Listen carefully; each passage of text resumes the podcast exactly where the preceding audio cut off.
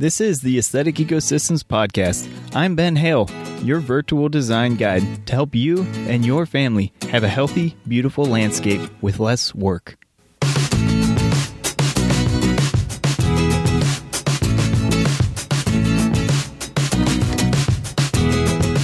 What's up, and welcome to episode 19 of the Aesthetic Ecosystems Podcast.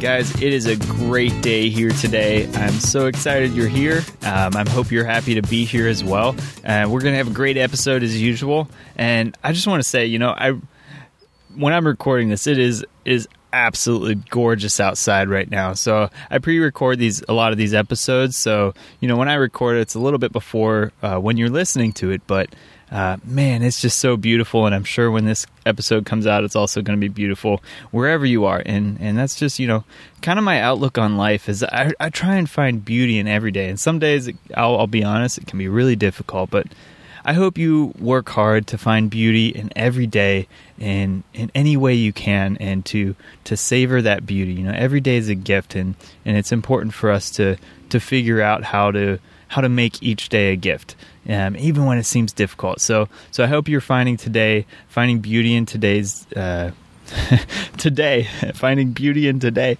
and and just you know savoring those moments that you can experience in every day. All those little moments really add up to make a big difference.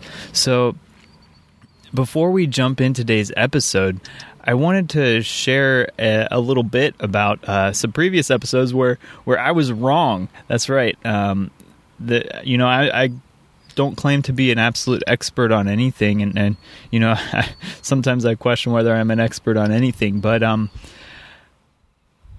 some of the information I share, you know, it's based on my best knowledge, and, and I'm trying to help everybody, each one of you, uh, in any way I can. And and so um, today I wanted to share that that I shared some information in one of the lawn care episodes that uh, now I've come to realize is is not accurate. So um, I mentioned about watering and how it's what time of day is best to water, and and usually it's recommended uh, the earlier in the morning you water, the better. Uh, before the day goes, you know, the sun comes up it, it, high in the sky.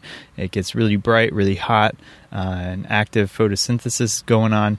Um, and then it's generally not recommended to water in the middle of the day, and same in the evening. Uh, but the middle of the day is was previously considered uh, kind of the worst time, and because part of that reason is when droplets of water get on the leaves, it can burn the leaves, uh, your foliage of your plants, and actually. Um, you know, leave burn spots on your, your leaves. Well, as it turns out, recent data has come out, um, and you know this was guidance even that the the British Royal Horticultural Society recommended.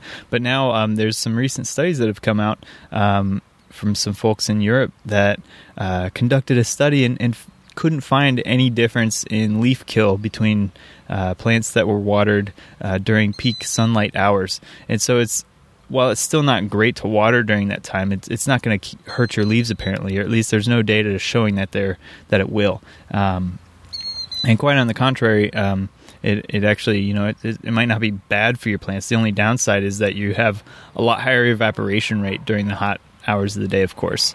So, um, something to consider there. Anyway, I wanted to share that tidbit. My goal is to give you the best information possible uh, based on the information that I know. And, and of course, yes, sometimes I, I might say something that isn't accurate or is, is dead wrong. And uh, in this case, you know, it's it's some new findings that have come out in recent years that I wasn't aware of. And um, and while it's still not, you know, definitely not ideal to water in the middle of the day, you're not gonna. Apparently, you're not gonna be killing your plants like uh, previously thought. Anyway, let's get into the meat of the show today. Today's show is about annuals and perennials for your yard. Um, you may hear a lot about annuals and perennials. You might not even know what the difference between them are. To be honest, you know, they're two very similar terms and they refer to different growth habits of plants and life cycles of plants. And sometimes it's to remember hard to remember which is which. So, we're going to get into that today and we're going to try and understand what is the best for your yard when you're looking to design a beautiful and low maintenance landscape. So you're looking to save time in your yard, right? That's why we're here is is to save time. That's my goal with this podcast to help you to save time in your yard uh, so you can have more time to do more valuable things with your life. So what are annuals and perennials and what do they mean to you? That's really what we're going to try and talk about today. I'm going to try and cover that broad question or those two questions and to really help you understand what it means for you in your landscape. And also, I want to help you learn how to use uh, either annuals or perennials to save time and maximize beauty. So, first, uh, what about annuals? What are annuals? So, annuals are plants that last for one growing season. So this is something uh, in northern latitudes or, or middle latitudes, like uh, the Midwest here. Uh, usually, uh, you have plants that once the frost kind of thaws out and you you uh, start to warm up, a lot of plants will start growing. Uh, you know, that's the beginning of the growing season. And then throughout the summer, throughout the warmer months, they'll grow, they'll flower, they'll go to seed, and uh, they complete their life cycle all in that one growing season. And then, so by the, the frost or, or by the colder months, they're finished, they're done, and, and that's it. And then the next year, it's the next generation of that species that comes up and grows. So that's kind of the life cycle of an annual plant when you're talking about annuals in your garden, these are plants that you need to replant them each year because of that. So let's take, for example, a zinnia. Very beautiful flower. You can get it as a start or start it from seed in your own garden. But um, you plant it, it's, it provides you a lot of beauty. Um, but then by, by the end of the season, it's done, and you're going to need to replant it again. So, so that's an example of an annual, and and while they can provide a lot of beauty, they um, they also are potentially more work because you have to plant them at the same time. So the thing with annuals is you you can actually generally get more beauty. So some annuals are very beautiful. They've been cultivated to to provide a lot of beauty in a short amount of time with uh, their their life cycle, um, but they're also at the same time uh, more work. So you get more beauty, more of a pop, more of an accent, uh, but they're also more work because you have to plant them each year and to uh, potentially either grow them from seed or access them from some sort of nursery stock. Okay, so that's the short story on annuals. So basically, again, just a quick recap.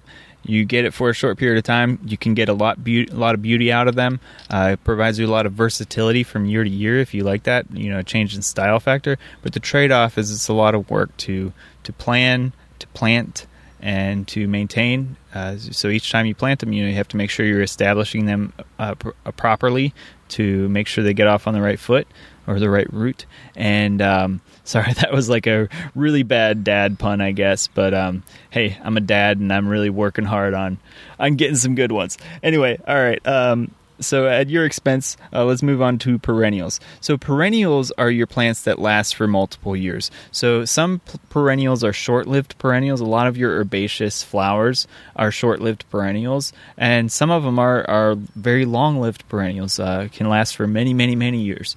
And so, example of short-lived perennial is actually a very popular Echinacea purpurea. Is your purple coneflower, and uh, that generally we're actually we have some that are a couple years old right now in our front garden or what's left of our front garden. And um, and they're kind of fizzling out this year. So they really need to be a lot of those types of plants uh, they do every few years and they need some work to be divided. And once you divide the roots um, a lot of times they'll they'll pop back the following year. So usually you do that when the end of the season kind of the end of the growing season uh, when they're starting to become dormant is the best time to divide most plants but you know that's a general recommendation it's important to whatever plant you have to just check uh, what the best time to propagate it is and to, how to take care of it so anyway um, a little too much detail though. So perennials are the plants that last multiple years, um, and the short story for perennials is that they need less planting and less establishment because you're only establishing them once or maybe every couple years,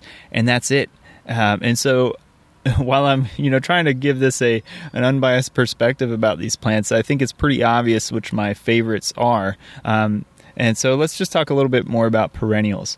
So oh, for perennials, you've got less work overall. That's the real message here. Is uh, from a design standpoint, from planting, uh, from establishment, uh, weeding, and removal. So for the design phase, you know, you're talking about one time you plan how or what perennials you want to have in what space, how big they're going to grow, uh, how often you might have to divide them, um, and how far of a spread they're going to make if they're a spreading type of plant. Um, if they're a clumping plant, you just plan how many do you need, how often do you, do you need to divide it if it uh, just needs division every couple years, or how often you might need to replant it with the same plant. Um, from planting and establishment, I think that speaks for itself. You have to do it less often, right? Um, the weeding piece and removal piece, once your plants are better established, you have less weeding because you have less disturbance of your soil and you also have less less exposed soil over long term. So so it actually leads to fewer weeds, which is really awesome. And you know that's a piece uh, that a lot of people overlook with perennial plantings. So it's something to consider there for sure. And of course. Um, uh, with the annuals, you have to remove the dead material um, and actually sometimes dig it out of the ground or whatever, uh, which is, I guess, a bit more rare. But um, perennials, you know, you kind of just kind of pull back the dead material quickly and leave the roots uh, for the next growing season, and that's it. So here's some tips for using perennials. Uh, so if it's not obvious already, uh, my preference is perennials because they're a lot less work. Um, so in our landscape, we have primarily perennial plants, um, and in my design principles, I use primarily perennial plants. Now, there are a few exceptions which we'll get into later, but uh, for now, let's just focus on some perennials and how to use them appropriately because if you do not use your perennials appropriately, they can be a lot of work, and that's not what we want here. So, first, you want to select plants that are hardy and well adapted to your region. So, if you don't select plants that are well adapted to your specific location and to your region, you're going to be dealing with a lot of work through amendments and uh, taking care of them uh, over the long term. And that's not what we want. What we want here is something that we can establish, uh, get on a, a, good footing pretty quickly, hopefully. And once it's going, it, it's kind of leave it on its own and, and take care of it every once in a while, not have to deal with disease issues or feeding issues, fertility issues, or any sort of plant weaknesses that might need work or irrigation. Um, so we want to avoid as much of that as possible. And and so uh, there's a lot, uh, several factors to consider. I'm going to point out a few here. Um, and and of course, uh, the other piece with that too is that we want to get mo- the most beauty out of that as possible. You know, here we're not talking about just kind of leaving your landscape go to to natural scrubland or whatever, or to be invaded with uh, you know your your local palette of uh, invasive exotics. Um, here we're talking about getting a lot of beauty, but also reducing work as much as possible. And so, how do we do that with our perennials? Well, with your hardy and well adapted plants, what we're talking about here is you want to look at the the specific area you're planting or you're planning for, and you want to understand what's the sun requirements for that area, and match that to the plant uh, what what type of sunlight the plant can tolerate. Um, same with moisture. So, what's the available moisture in that area? Uh, you know, you might have some high spots and low spots, and, and those are going to be very different in their moisture um, over um, time. And and also, what's the, the the general climatic moisture in your area? So, do you have very very dry summers, uh, for example? And you also want to understand your soil. So, uh, I've recommended many times to get a soil test, and this is another great reason to point out why it's helpful to have a soil test from your local county extension office, your local um, university extension, or um, there's several other kind of private soil testing labs as well you can find. And and so a soil test will tell you what type of soil you have, how much organic matter you have, what's your fertility, um, what type of mineral availability you have, and those sorts of things. What's your pH? Um, these are all very important for understanding what plants to put in that specific area. So, next, you want to understand, and this is uh, these aren't in any specific order that I probably should have mentioned this first is what's your USDA zone that's kind of like one of the basic things to understand about your space when you're thinking about plants is what's your USDA zone and what that is if you're not familiar with it is is the United States is divided up kind of almost uh, with horizontal lines going across latitudes. But there's there's changes, of course, with the mountainous regions in the west um, and various uh, weather uh, changes throughout the United States that affects this, but but in general, uh, as you go up north across the United States, you you go um, you go down in number for you your USDA zone, and this basically is rated on the low temperature of the areas, the average low temperature over uh, a general time period, and and these numbers basically tell you what plants can grow in that condition. So if you grow a plant that's adapted to, let's say, an avocado tree, right, um, something a lot of people are familiar with, you can't grow avocados in southeastern Ohio outdoors because they can't survive the winter. So the roots will actually die because the soil gets too cold. And vice versa, a lot of apples, for example, they're not native to, um, you know, North America, but but apples can't actually grow in the southern climates because uh, there's not enough cold for for the plants to um, go through their life cycle as they're they're adapted to, and so there's kind of trade-offs both ways. And of course, with these climatic changes as well, you have differences in in moisture availability and evaporation rates and all sorts of other things. And so it's important to make sure that you're planting a plant that is adapted to your USDA zone. Okay, so the other piece is fertility. I kind of touched upon it with the soil piece, but um, if you have very low fertility, this is something you can adjust um, over time. It's not something you can kind of just flip a switch, but but if you're establishing a garden bed or whatever, you can really do a lot to help boost the fertility with addition of amendments, uh, specifically compost and topsoil, and uh, something you may have to manage over the short term if you really want a higher fertility space. But there are also plants that are adapted to low fertility conditions. So understanding what your fertility is in your space and what you're willing to do uh, to maybe nurse the plant in the short term if it needs a higher fertility, or to select plants that are really well adapted to your um, your lower fertility conditions. Uh, the next is disease and pests, of course. So, what plants are disease resistant? So, understanding what what uh, susceptibilities the plants you're considering have, and and if there's alternatives that that may be closely related or may just have similar structure and form or, or color that you're looking for, and uh, it, that you can trade off to um, obtain the the desired outcome with uh, with more resilience. So those are kind of some tips for um, selecting hardy plants for your region and also your specific space. And the next point I want to make is that beauty is secondary to hardiness. So you may really, really want like your your awesome, I don't know, um, an orchid, right? You may you may want an orchid garden in your front yard, right? So just to kind of pick an extreme example, well, orchids aren't exactly adapted to most people's front yards, and so it's actually a pretty extreme condition for something like an orchid to grow. And so you can't just have, you know, that's why you don't partly why you don't see orchid gardens in people's front yards, right? Is it's a lot of work to maintain the conditions necessary for that plant to thrive and to do it in a way where it's going to provide beautiful blooms on a consistent basis frequently enough for you to enjoy it. So that's just an example of, of first you want to select for hardiness and adaptability to your space.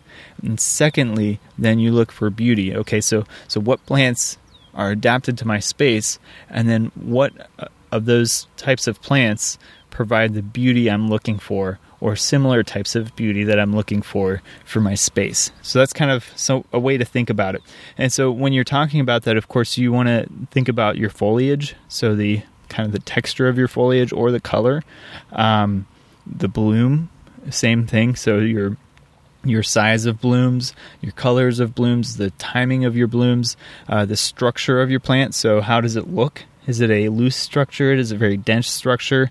Does it uh, provide like a columnar form or an upright form, or is it kind of a spreading thing?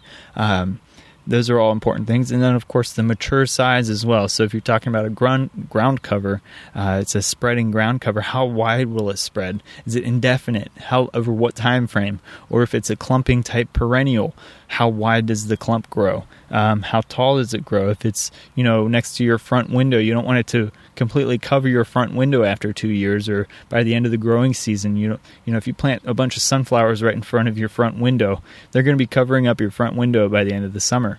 Um, same with trees or shrubs. This is very, very important because those are generally even longer term plants. So it's really important to consider those. So after we consider all those kind of design and beauty aspects, we also want to understand our long term maintenance need for perennials. So, do you need to divide them every few years? So, this goes back to what I said earlier in the episode about um, some perennials, they're actually short lived perennials, but you can extend their lifespan by dividing them so they kind of get in renewed vigor by, you know, you're actually stressing the plant, but what it does is it is it kind of forces the plant to put out new roots and almost kind of like turns it into the younger plant again and and then you have two plants because you're dividing it right so um, do you need to divide them every few years do you do you understand the mature size of the plant just to echo that again because it's really important. Uh, what's the lifespan of your plant? So is it a two year perennial, so a biennial, right? Or is this a 20 year plant? Or does it kind of fade off after about four or five years and you should consider a replanting schedule? So these are all things you want to figure out and determine what are your interests to maintain that and whether it fits into your lifestyle. And last, of course, long term maintenance needs we want to understand what's the fertility needs of this plant. So this is anything from your lawn to your gardens to your trees that you have in your landscape. What are the long-term fertility needs and does that match what you have available on your site or does it match the amount of work you're willing to invest to maintain that fertility? And and that's really important because if your plant doesn't have the right amount of fertility, it doesn't have the right amount of health, it's going to be going to be susceptible to disease and stress issues and you're going to deal with a lot of problems then and it's going to be a lot more work. So you kind of see how this all fits together. Okay, and of course the last thing I want to point out here with your perennials is you want to do this whole selection process before you go to the nursery because once you're at the nursery, you're going to be overwhelmed by all the choices in front of you and it's a poor display of information. You're looking at the plant itself as opposed to trying to understand all these elements to to determine what's the right fit for you. And here's the reality nurseries don't always supply the low maintenance plants that are best for your landscape. They're going to supply what creates sales for them. So what what makes the nursery money? And if people are going to buy it, then they're going to try and provide it for you. And so that doesn't mean that everything at your local nursery is going to be the best plant for your landscape. That's kind of up to you or your designer to decide if you if you're trying to uh, work with a designer here. But make sure again, as I've said in previous episodes, that your designer understands your intent for a low maintenance landscape because a lot of designers design for beauty. And so you want to make it abundantly clear that you're looking for a, a landscape that has beauty and less work and and so that's just an aside there to make sure that if you're working with somebody else on this that you really make it clear to them that that your intent is to reduce the amount of time you have to spend uh, at, on unplanned you know you want to be able to be in your landscape when you want to, not when your plants want to. I guess that's what I'm trying to articulate here. So, so yeah, make it on your terms, right? Maybe you do want to be in your landscape, but you don't have to be working in your landscape. You want to be enjoying it, right? So make sure that's abundantly clear to both yourself or the person who's designing your landscape. Okay, so yeah, select your plants before you go to the nursery. That's that's a very very common mistake and it gets us into a lot of trouble. I've been there, I've done it. I'll probably do it again someday and I will kick myself for it. So just make sure you're aware of that because it will help you plan things appropriately as opposed to make mistakes that are going to make you have to go back to the nursery again for something better for your space. Okay, so the last piece I want to say here after we've so we've kind of wrapped up what I wanted to say about perennials, okay? Now I want to step back to annuals once more, just very briefly, and to point out that some are low maintenance. And you know, you you're probably thinking, "Hold on a minute. You just said annuals are more work because you have to plant them every year, every year." Well, that's true for the most part. However, there are some annuals that are self-reseeding. Okay? So that basically means once they complete their growth cycle, they've flowered, they've gone to seed, and then they actually drop their seed. Okay, so those seeds, some uh, some annuals are vigorous enough where those seeds will self regerminate the next year, and you'll get a, a space or an area that that is uh, very abundantly uh, reproduced with the same annuals year to year.